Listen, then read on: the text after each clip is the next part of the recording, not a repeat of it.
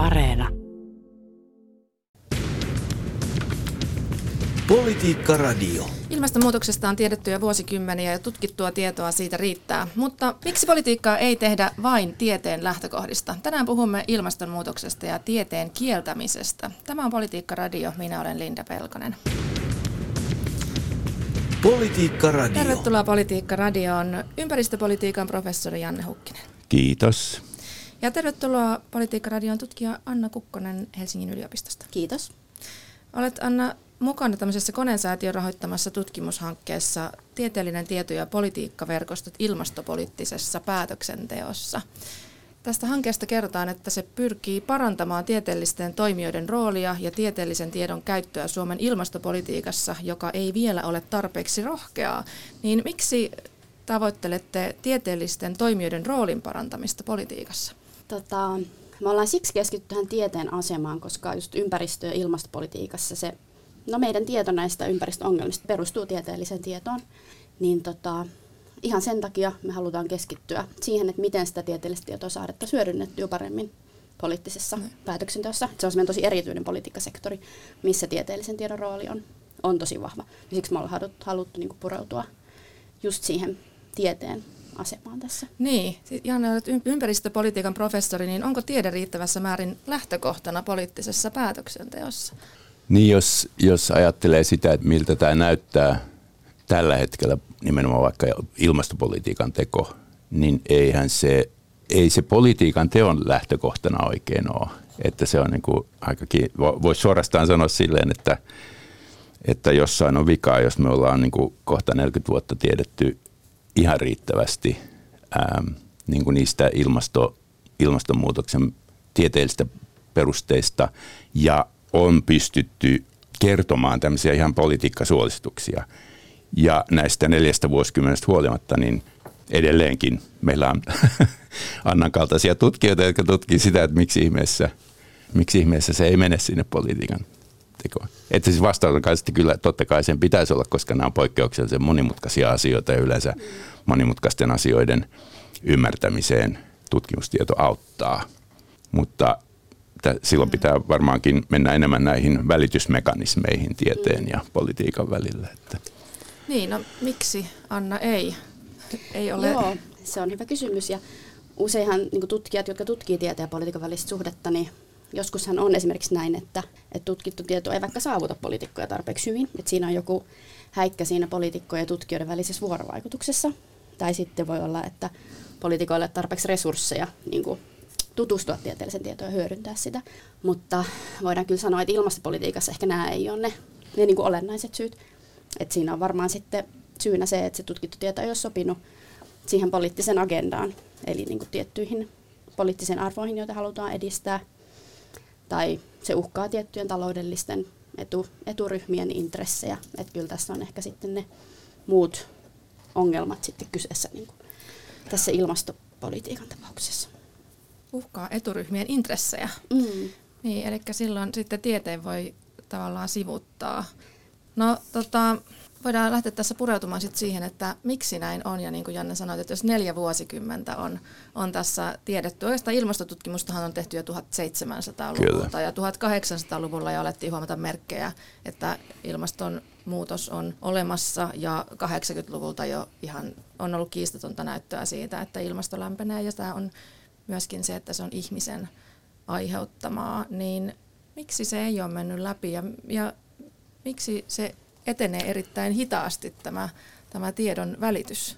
Se voi olla aika paljon varmaan siis tästä itse äh, ilmiöstä eli ilmastonmuutoksesta, joka on ähm, tähän asti ollut varsin niin kuin silleen, semmoista hiipivää, niin kuin se, semmoinen oma tutkimuksensa, äh, tutkimusalansa, tämmöiset, tämmöiset hiipivät kriisit.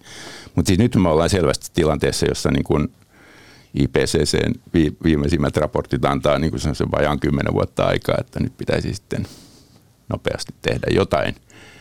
Ja, ja tota, mä oon itse miettinyt siis sitä, ja olen pikkasen ehkä huolissaan siitä, että noin periaatteessa voidaan ajatella näin, että jos katsotaan ihmiskunnan historiaa, niin kyllähän sen kriisit ovat aina mobilisoineet tämmöiseen poliittiseen toimintaan. Että se on hyvin tehokas semmoinen poliittisten päätösten laukasija, kun, kun tulee joku kriisi. Hyvä esimerkki on pandemia, joka itsepintaisesti tulee ja menee, mutta aika tehokkaasti tämäkin maa siihen pystyy reagoimaan. Mutta se, mikä mua pikkasen, niin kuin sanoit, huolestuttaa ilmastonmuutoksessa on ehkä se, että ähm, se, miten se ilmenee kriiseinä, on sellaisia kriisejä, joita on kautta vuosituhansien aina sattunut. Tulee hirvittävän kuuma, tulee hirvittävän äh, tota, suuret tulvat, pitkät kuivuusjaksot. Ja ne on vaan näitä raamatullisia asioita, jotka tulee ja menee. Ja että meillä se ikään kuin antaa ne ilmastonmuutoksesta aiheutuvat kriisit aina tekosyyn olla ryhtymättä toimenpiteisiin, että tämä on ihan tavallinen kriisi. Niin tähän, mm. tästä ei tarvitse niin kuin hirveästi. Ja se, se on niin kuin viime vuosina olen hiukan ruvennut huolestumaan siitä, että – noinkohan toi on, koska mä nyt tekin minä tutkin sellaisia asioita, että miten, miten me voitaisiin tehdä kauaskantoisia päätöksiä samaan aikaan, kun me ratkotaan näitä päälle kaatuvia kriisejä. Ja jos aina on joku päälle kaatuva kriisi, kriisi. niin kuin koronapandemia, niin sitten se on ensisijalla. Tai sitten kun on, on sota tai joku muu kriisi, niin sitten sitä, se, pitää, se on, niin. sitä, sitä niin kuin tavallaan nopeasti tulipaloa sammutetaan ja sitten Kyllä. unohtuuko nämä ilmasto ja, ja ne unohtuu. Ja, ja sitten sen lisäksi niin se on semmoinen riski, että kun tehdään niitä äkillisiä toimenpiteitä, ja tämähän oli keskustelu, jota käytiin koronan vaiheissa, varsinkin siellä alkuvaiheessa, että, että, että jaksotetaan se silleen, että on erikseen ne välittömät kriisitoimenpiteet ja sitten on erikseen ne pidemmän aikavälin ää, niin kuin selviytymisjutut mutta että monesti ne kriisitoimenpiteet voivat olla sellaisia, että ne lyö korville niin kuin sitä. E, joku esimerkki on tämä nykyinen keskustelu tästä Venäjän fossiilisesta polttoaineesta. Millä infralla me reagoimme siihen? Että käytetäänkö se kriisi hyväksi sillä lailla, että rakennetaan uusiutuville infraa, vai käytetäänkö sille, että, että okei, jostain muualta hommataan fossiiliset ja tehdään niille se infra, joka on tyypillinen pitkä, no kymmenien vuosien investointeja, jotka taas edelleen lukitsee meidät Eli se on minusta tyypillinen esimerkki siitä, missä oikeasti äm, on se haaste, että kriisipäätöksen pitää olla samalla strateginen, kauaskantoisesti strateginen. Mm. Eli nämä on oikeastaan aika kriittisiä päätöksiä, varsinkin kun tiedetään, että IPCC-raportinkin mukaan meillä on vain muutamia vuosia aikaa tehdä se käänne, eli päästöjen pitäisi taittua, että ne ei koko ajan kasva, vaan että pikkuhiljaa myöskin laskisi. Niin nyt jos sitten tavallaan sodan varjolla otetaan vaikka hiiltä käyttöön ja, ja otetaan turvetta käyttöön ja ties mitä, laitetaan metsät sileeksi Suomesta. Niin tota, Mutta mut mikä, mikä teidän mielestänne on median rooli, tämmöinen kolmas valtiomahti, mikä mediakin on, niin tota, mikä on median vastuu siinä, että edelleen ilmenee ilmastodenialismia, disinformaatiota ja ihan mm. vaan niin kuin vähättelyä tämän aiheen tiimoilta, vaikka kuitenkin on tieteellisesti todistettu. No esimerkiksi Yhdysvalloissa on medialla aika iso rooli sen niin kuin ilmastodenialistisen diskurssin levittämisessä. Et siellä Yhdysvalloissa on ollut perinteisesti vallalla sellainen journalistinen normi, että pitää antaa tasapuolista näkyvyyttä niin kuin konsensusta edustaville ja sitten tota, tällaisia vaihtoehtoisia näkökulmia edustaville. Et sen takia sit se niin kuin ilmastodenialistinen liike on päässyt siellä tosi näkyvään rooliin tämän tällaisen tavalla tämän journalistisen normin takia ja tietysti myös, koska siellä on niin erilainen se mediakenttä, että siellä on enemmän sellaisia konservatiivisia niin kuin medioita, jotka on, jotka on enemmän päästänyt niitä denialisteja niin kuin esille. Että siellä se on kyllä ollut tosi voimakas. että Suomessa se median niin sanottu por, portinvartijarooli on niin kuin toiminut paljon paremmin, että eihän Su- Suomessa ole niin kuin valtamediassa ainakaan ollut, ollut noita ilmastodenialisteja niin näkyvillä – ja kyllähän varmasti niin kuin sellaista, vaikka tutki, tutkivaa journalismia, jos, tut, jos se tutkittaisiin niin kuin Suomen, su, suomalaista ilmastodenialismia, niin voisihan sitä olla tietenkin niin kuin enemmän, että vähän penkottaisiin lisää, mutta se, tietysti resurssit on, on tosi vähä, vähissä. Mm, niin sä oot tosiaan tutkinut mm. näitä, vertailu vähän eri maiden. Oot siis tehnyt esimerkiksi tällaista, niin kuin, mm. minkälaisia oikeutuksia tehdään esimerkiksi näissä mediadebateissa Joo. Suomessa ja Kanadassa. Niin tota, onko ollut samat keinot käytössä? Niin viittaat varmaan siihen mun väitöskirja. Joo, siinä oli viisi eri maata. Et siinä oli niinku Brasilia, Intia ja sitten Yhdysvallat. ja Kanada ja Ranska. Joo. Et siinä jos tutkittiin tavallaan niitä poliittisen kulttuurin eroja, että miten eri tavalla niin kun argumentoidaan ilmastopolitiikan puolesta tai vastaan. Tavallaan niitä, mitä kulttuurisia arvoja siihen liittyy. Et sen tutkimuksen mukaan esimerkiksi just Yhdysvalloissa nähdään enemmän, että se ilmastopolitiikka uhkaa niin talouskasvua tai että se tu- tuhoaa niiden talouden. Niinhän se konservatiivinen puolue siellä on niin kuin väittänyt. Kun taas tällaista diskurssia ei ole esimerkiksi Ranskassa niin kuin näkynyt. Että siellä on taas enemmän sanottu, että, että meidän pitää tehdä ilmastopolitiikkaa, kunnianhimoista ilmastopolitiikkaa, koska se on niin kuin oikeudenmukaista. Et koska länsimaat on, on niin kuin saastuttanut enemmän, niin se on niin kuin oikeudenmukaista, että me tehdään kunnianhimoista ilmastopolitiikkaa. Mm. Ja myös enemmän vedottu, vedottu niin kuin ilmastotieteeseen ja, ja ympäristöarvoihin. Joo, tämä on tosi kiinnostavaa, minkälaisia erilaisia argumentteja, mutta mm. mut sitten kuitenkin, että onhan Suomessa ja varsinkin Yhdysvalloissa varmaan mm. niin kuin myös, että vaikka ollaan tosi eri tasolla, niin myöskin samankaltaisuutta siinä, että kyllä se kuitenkin aika monissa keskusteluissa Suomessakin otetaan keskustelemaan tutkija, jolla on tieteellistä tietoa, sitten otetaan joku, jolla on erittäin vahva mielipide mm. väittelemään sen tutkijan kanssa niistä niin kuin tutkimuksista. Eikö tämä ole aika ongelmallista? On se, on, on se tietysti, mutta täytyy, mun täytyy tänne henkilökohtainen, mä luulen, että monella on tämä henkilökohtainen reflektio vaikka Trumpin, presidentti Trumpin aikakaudesta, niin kyllä se, sehän on hirveän kutkuttelevaa tämmöinen tämä älytön. Siis se, että, että jos otetaan vähän semmoinen, että miten me nyt eletään sitä arkea, niin eihän me voi olla, että luultavasti me ei kaikki aina haluta sitä asiallista asiallista keskustelua ilmastonmuutoksesta, vaan se on aika jännää katsoa semmoista aivan posketonta revittelyä, Joo. jossa niin kuin tutkija yrittää selittää ja sitten sieltä tulee jotain aivan semmoista naurettavaa. Niin se on tavallaan se on hirveän... Ja se on viihdettä tavallaan Niin, myöskin. ja yhdysvaltalaiset talk showthan oli parhaimmillaan Trumpin aikana. Sehän... Joo. Trump on tosi kiinnostava hahmo, koska siis hän kuitenkin vei Yhdysvallat pois Pariisin ilmastosopimuksesta ja hän on ihan sanonut suoraan, että, että ilmastotutkijoilla on poliittinen agenda. Tosin hän kuitenkin muutti mieltään jokin aika tämän lausunnon jälkeen ja ilmoitti myöhemmin, että ei pidä ilmastonmuutosta enää petkutuksena, kuten hän on aikaisemmin sitä kuvaillut. Mm. Niin tota, kyllähän tätäkin toisaalta Suomessakin on seurattu näitä kaikkia Trumpin avautumisia. Et Kyllä, kyllä, voiko joo. tällä olla myös vaikutus siihen, että, että Suomessa tämmöinen denialismi leviää, mm. jos mm. Trump kuitenkin Yhdysvaltain presidenttinä ilmoittaa koko maailmalle, että, että tutkijat mm. petkuttaa mm. teitä kaikki? Joo, ja tästähän on kyllä ollut viitteitä ihan suomalaisessakin julkisessa keskustelussa. Nostaisin esimerkiksi, esimerkiksi Suomen metsäpoliittisen keskustelun. Että esimerkiksi Suomessa niin kuin metsäalahan on hyökännyt aika kovasanaisesti siis niin kuin ilmastopaneelin ja biostutkimusyksikön niin kuin, ja Juttu, tutki, tuksi, tutkimuksia kohtaan, niin ihan niin kuin suoraan siis niin kuin haastanut ja kyseenalaistanut näiden tieteellisen asiantuntemuksen ja kyllä. legitimiteetin. Että sehän on tosi, tosi niin kuin saman, samankaltaista. Et, et kyllä niin. sellaista on, on näkynyt myös Suomessa. Kyllä, joo. Siis mulla, mulla on henkilökohtaisesti kokemus. Mä olin mukana just tässä semmoisessa metsä biostutkimusyksiköllä tota, tavallaan kasasivat ihmisiä yhteen ja loitan sen metsäkirja jo. Siitä on mm. useampi vuosi aikaa. Ja, ja siinä huomasin justiin sen, koska mä olin aika aktiivisesti mukana siinä sen julkistamisessa. Että se tulee hyvin nopeasti tämmöistä. Ja se on jännä se argumentaatio. Siinähän niin kuin se argumentaatio menee sillä lailla tavallaan niin kuin metsätalouden intresseiltä, että tutkijat rupeaa politikoimaan. Ihan samalla kuin mm. kymmenen vuotta sitten olin mukana tämmöisessä energia- poliittisessa professoriryhmässä, joka sekin tuli julkisuuteen aika paljon. Tehtiin energiapoliittista operaa ja mitä kaikkea siitä syntyi.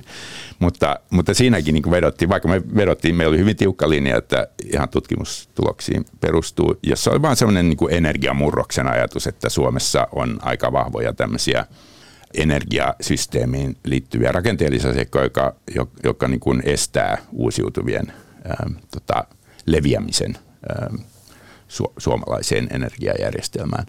Ja, ja, ja, tota, ja siitä huolimatta, heti kun mentiin julkisuuteen, sieltä tavallaan sieltä energiateollisuuden puolella tuli vähän sellaista, että tässä, että tässä tutkijat ryhtyvät politikoimaan. Ja tämä, niin kuin, mä paljon miettinyt, siis tämä, just tämä Trumpinkin, että ilmastotutkijat tekee politiikkaa. No, onhan siinä tavallaan perää. Että jos meillä ilmastopolitiikka on vaikka sitä, että rajoitetaan päästöjä ja varaudutaan suuriin mullistuksiin, ilmastonmuutoksesta aiheutuviin mullistuksiin, niin sehän on poliittinen päätös, että tehdään ryhdytään toimenpiteisiin, jos sen taustalla on ilmastotutkimusta, joka tukee sitä ja ilmastotutkijat, että joo, pitäisi ryhtyä näihin toimenpiteen. No, politiikassa kaikki on politiikkaa. Sä voit olla tutkija, mutta se on aina osallistumista poliittiseen keskusteluun kun sä avaat suus. Ja onko tässä vähän myös kyse siitä, että kuka tätä mediapeliä ikään kuin, niin kuin osaa pelata kaikkein parhaiten, että sitten jos tulee vahvoilla argumenteilla lyttäämään jonkun tieteellisen tutkimuksen, niin mm. se kuitenkin osa ihmisistä sitten ajattelee, että se totuus on siellä puolivälissä. Mm. Niin, joo, ja mä luulen, että tässä Anna tietää varmaan enemmän tästä, tästä argumentaatiosta, mutta siis mun mielestä on, on vähän sellainen tilanne, että, että jos tutkijat oikeasti ottaa vakavasti sen, että heidän pitäisi pystyä kommunikoimaan julkisuudessa poliitikoille poliittisille päätöksentekijöille ää, vakavista asioista, niin se on tietysti tärkeää, että kaikki miten argumentoida, miten tutkija argumentoi, niin se perustuu siihen tutkimustietoon. Mm. Mutta se, miten se asia esitetään, niin kyllä minusta siinä on usein aika paljon opettelemisen varaa. Ja se on suorastaan sellainen kulttuurin että tutkijat pelkää juuri sitä, mitä mä äsken kuvasin, että nyt Hukkinen rupeaa tota, poli- politikoimaan. Että se onkin siirtynyt tutkijan roolista ihan muuhun, ihan väärään rooliin. Niin siinä pitää vaan olla paksu nahka ja niin kuin sille, joka sitä argumentaatio esittää, mutta toisekseen siihen liittyy kyllä tämmöinen kulttuurin muutos, että pitäisi ehkä jotenkin hyväksyä se, että silloin kun poliittista päätöksentekojärjestelmää kehitetään siihen suuntaan, että se kaipaa tätä tieteellistä tietoa, niin pitäisi hyväksyä se myös se, että tutkijoiden argumentaatio voi olla niin kuin erilaista kuin semmoinen tutkimuksellinen argumentaatio. Tyypillinen esimerkki on tämä, että aina kun tulee, mä muistan sen Sandy-myrsky, joka tuhosi Yhdysvaltojen itärannikko oikein kunnolla – niin heti ensimmäisen journalisti kysyi, että, että johtuuko tämä ilmastonmuutoksesta. Ja ilmastonmuutostutkijat ympäri maailmaa vastaa, että ja, ei, ole, ei ole ihan varma johtuuko. Voi olla, että johtuu, voi olla, että ei johdu. Mikä on just semmoinen niin tiukan syy-seuraussuhteen tulkinta, kuin, niin kuin tavallaan arkijärjellä, niin mun mielestä pitäisi sanoa, että joo, se on ihan yhtä, että kyllä se siitä periaatteessa johtuu, kun se on ihan yhteensopiva kaikkien näiden skenaarioiden, kaikkien mallien kanssa. Niin onko se vähän ongelma, että tieteessä on eri, erilainen tapa argumentoida, erilainen tapa, Kyllä. erilainen kieli oikeastaan Kyllä. kuin mikä on niin kuin meillä populistinenkin mm. poliitikoilla yleensä on se kielenkäyttö ja Näin tehdään on. erilaisia johtopäätöksiä mm. paljon rohkeammin kuin mitä tieteessä kuitenkin on tiety, tietysti säännöt, joita tutkijat totta kai hirveän tiukkaan noudattaa, mm. että ei uskalleta sanoa jotain, mikä ei ole täysin varmaa esimerkiksi. Kyllä. Niin, ja, ja tieteen perusolemuksen kuuluu aina, että tiede on epävarmaa ja se kehittyy koko, koko ajan ja sitä kehitetään koko ajan eteenpäin ja kaikki, kaikki voi mm. periaatteessa niin kuin muuttua. Niin.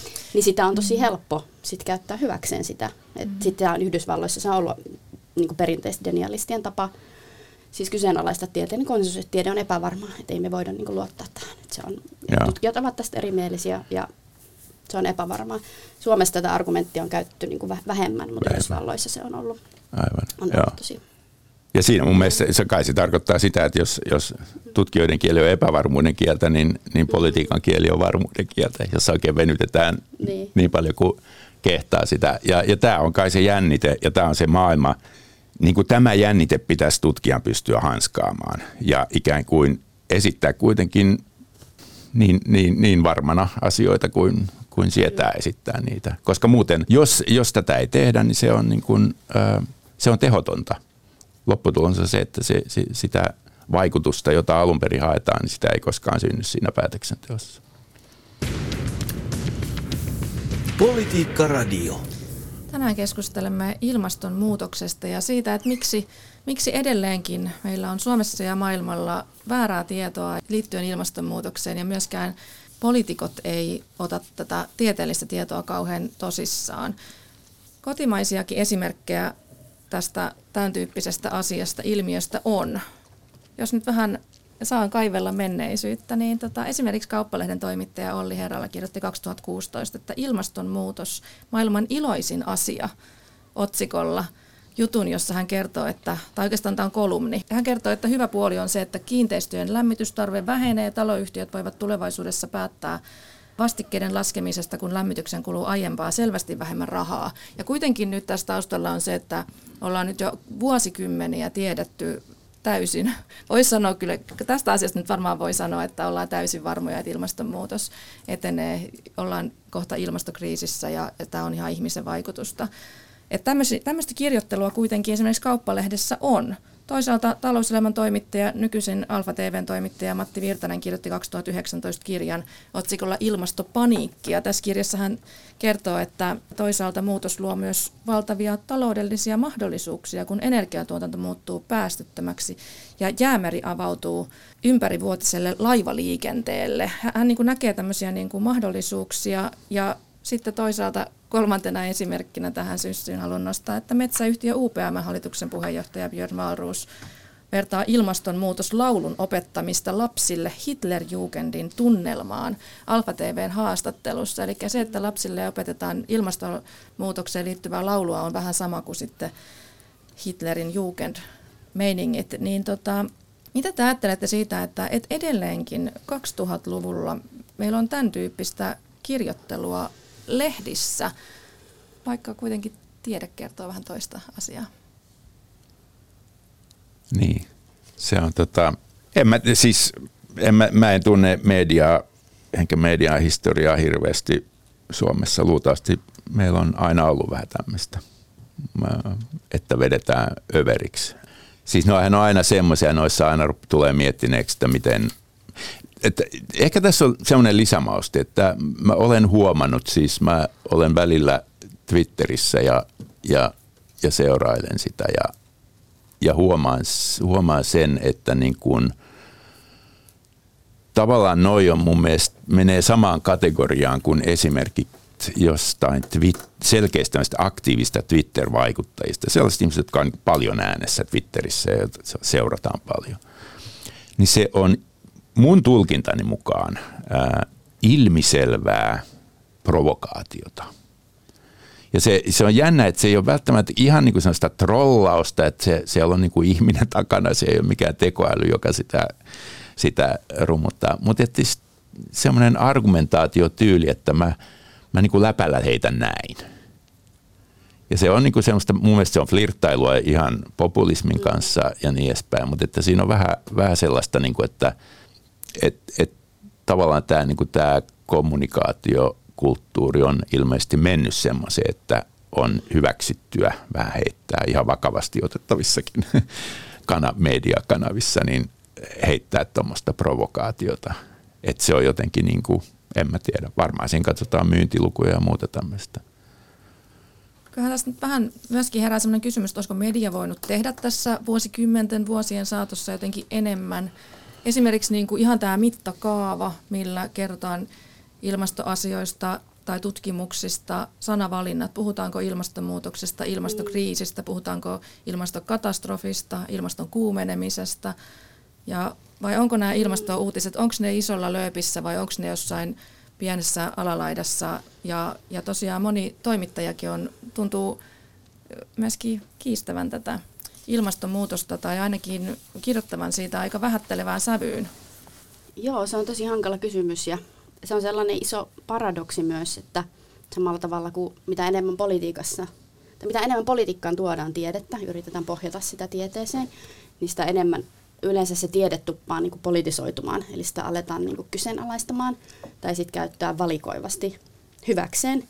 Niin jotenkin mä näkisin, että niin kuin voi olla, että mediassa on vähän sitten käynyt sama niin kuin sama ilmiö, että koska siitä puhutaan niin paljon, niin, kuin, niin pitäähän siitä puhua, koska se on siis iso, meillä on niin kuin iso ilmastokriisi käynnissä, mutta siitä on, on puhuttu niin paljon, niin se on sitä aiheuttanut tällaisen vastareaktion, mikä on tosi niin kuin tällainen provosoitunut ja voimakas vastareaktio. Niin, siis tästä vastareaktiosta, siis tosiaan mm. Olli Herralla tässä kyseisessä kauppalehden kolumnissaan kirjoittaa myös, että hänelle tulee vastareaktio. Eli siis mm. mitä enemmän hän saa näppylöitä kuin ilmastouskovaisimmat kolumnistit paasaavat lihansyönnin vahingollisuudesta ja hehkulampujen haitoista, reagoin kaikkeen lapselliseen pakottamiseen mm. ja ohjailun yhtä lapsellisesti. Earth Day-päivänä pidän valot päällä jokaisessa huoneessa samalla kun paistan marmoripihvejä illalliseksi. Okay, niin, tota, Näinkö tässä sitten käy? Mm. Niin, siinä on, no, tuossa on monta, monta asiaa. Siis, siis tuossa on luultavasti taustalla ilmiselvästi myös semmoinen niin kuin osittain ymmärtämättömyys siitä, niin kuin väärinkäsitys, mitä se tarkoittaa se ilmastonmuutos. Mä, mä niin palaan ehkä tähän, että, että lämmityskulut pienenee, niin sehän on niin kuin perus, perus, mehän usein ajatellaan silleen, kun puhutaan tästä globaalin keskilämpötilan noususta, niin ajatellaan, että joo, että se vähitellen, että Suomi muuttuu Etelä-Ranskaksi pikkuhiljaa, siksi mikä, mikä Etelä-Ranska nyt on. Ja, ja se on väärä kuvitelma, että se ei tule. Sen pointti on se, että ääriilmiöt tulee, että okei, keski, keskiarvo tulee, niin kuin keskilämpö tulee, lämpötila tulee nousee ja meillä vielä kaksinkertaisesti, kun me ollaan niin pohjoisessa. Mutta että sen päälle, sen keski, se, se on vain se keskiarvo, se ei kerro siitä todellisuudesta mitään. Et se kertoo, että et se todellisuus on sitä, että yhtäkkiä tulee sellainen talvi, talvi, että tulee lunta enemmän kuin kellään on elinikänään tullut. Ja sitten seuraa monta vuotta, jolloin tulee pelkkää vettä keskellä talvea. Ja sitten tulee valtavia tulvia ja sitten yhtäkkiä tulee jäämyrsky ja sitten tulee hirvittävät helteet ja se, että se on tätä heilumista. Eli tämä keskiarvo ei kerro mitään, jolloin siis vastauksena tähän lämmityskuluun, että joskus se voi pienentyä, mutta sitten vastaavasti jäähdytyskulut kasvaa, kun, tai sitten vanhukset kuolee, kun on niin hirvittävän kuuma. Ja sitten tulee tulvavahinkoja ja tuuli, myrskytuuli repii katot irti ja kyllä niitä kustannuksia syntyy. Mm. Niin, että tämän takia tarvitaan tiedettä kertomaan meille. Niin, että, että tämä, mun mielestä tämä, tämä heiluriliike on se pointti, se on se ikävä. Me ei ole tajuttu sitä.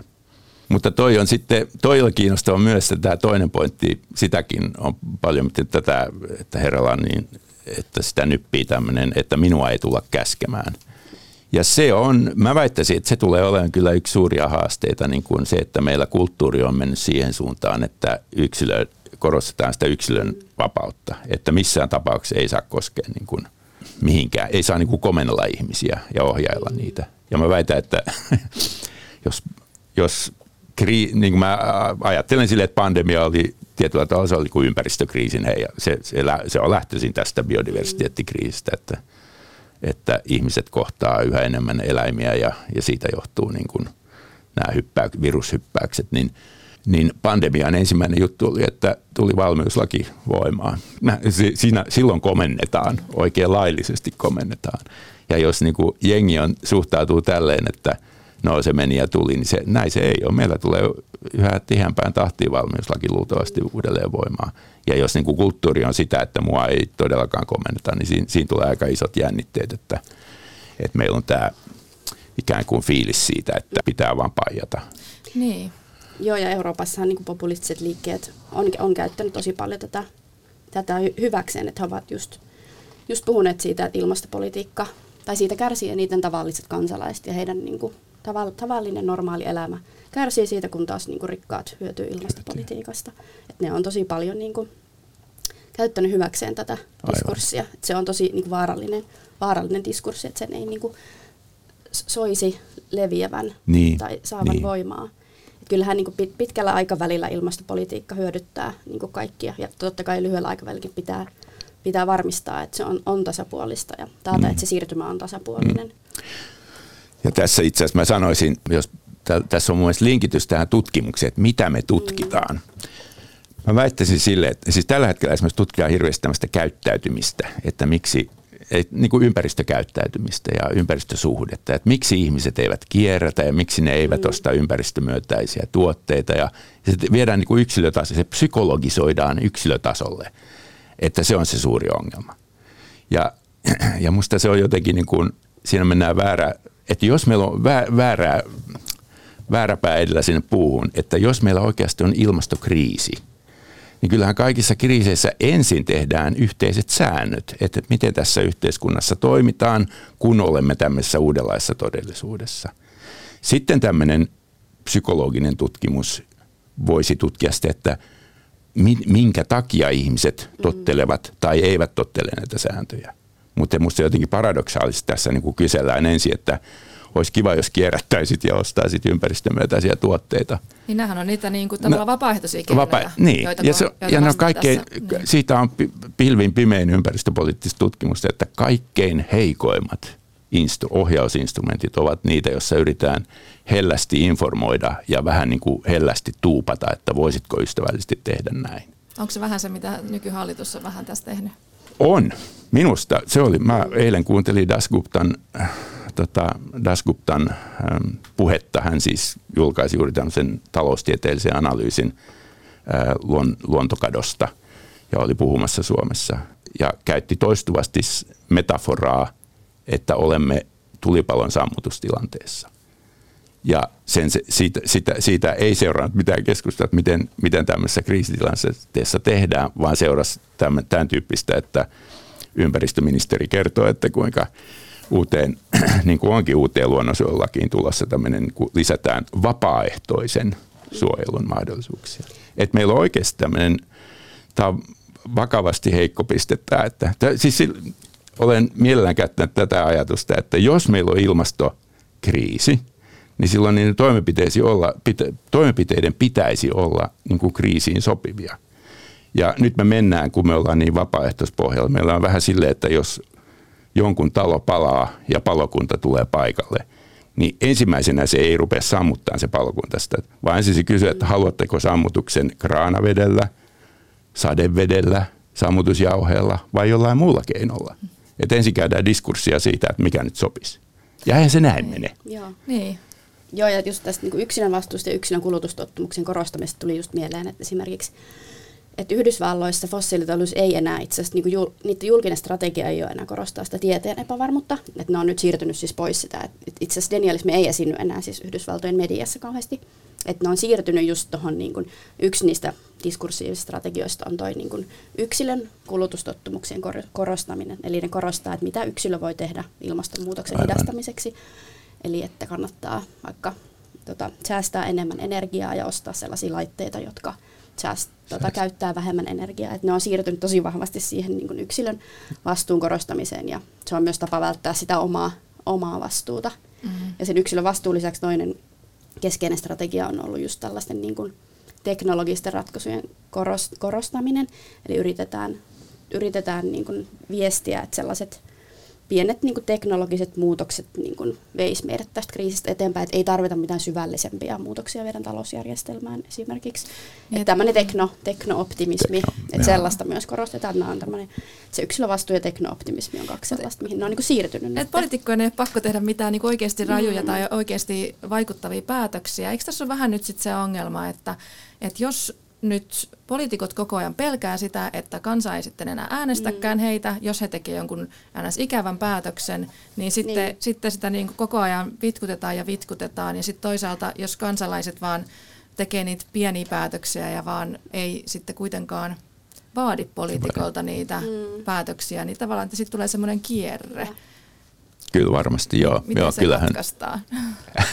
Vaikea. Totakin on tutkittu tätä. Se, sillä on nimi tota, tämmöinen puolustuksellinen heuristiikka, joka on siis, että se on sekä tota, poliittiset päättäjät että yritysmaailman päättäjät, niin niitä on haastateltu ja, ja ne avoimesti haastatteluissa myöntävät sen, että, että lukuisissa tilanteissa he ovat tehneet, tietäneet, mikä olisi ikään kuin se optimaalinen ja vaikka kauaskantoinen ratkaisu, mutta ovat päätyneet olemaan tekemättä sitä ratkaisua sen takia, että ovat tajunneet, että jos he tekisivät sen, niin heidän oma ö, lyhyen tähtäyksen niin kuin olemassaolonsa, uudelleen valintansa tai pysyvyys toimitusjohtajana olisi uhat. Jolla, jolla, jolla, ja tämä on se defensiivinen heuristiikka. Että, ja ja tämä on, se on kieltämättä se, miten se murretaan. Mm-hmm. jo, jos sen haluaa nähdä optimistisesti, niin väittäisin, että poliittisessa maailmassa on, olisi tilaa ja tilausta ehkä semmoiselle rohkealle, perinteiselle rohkealle mm. poliitikolle,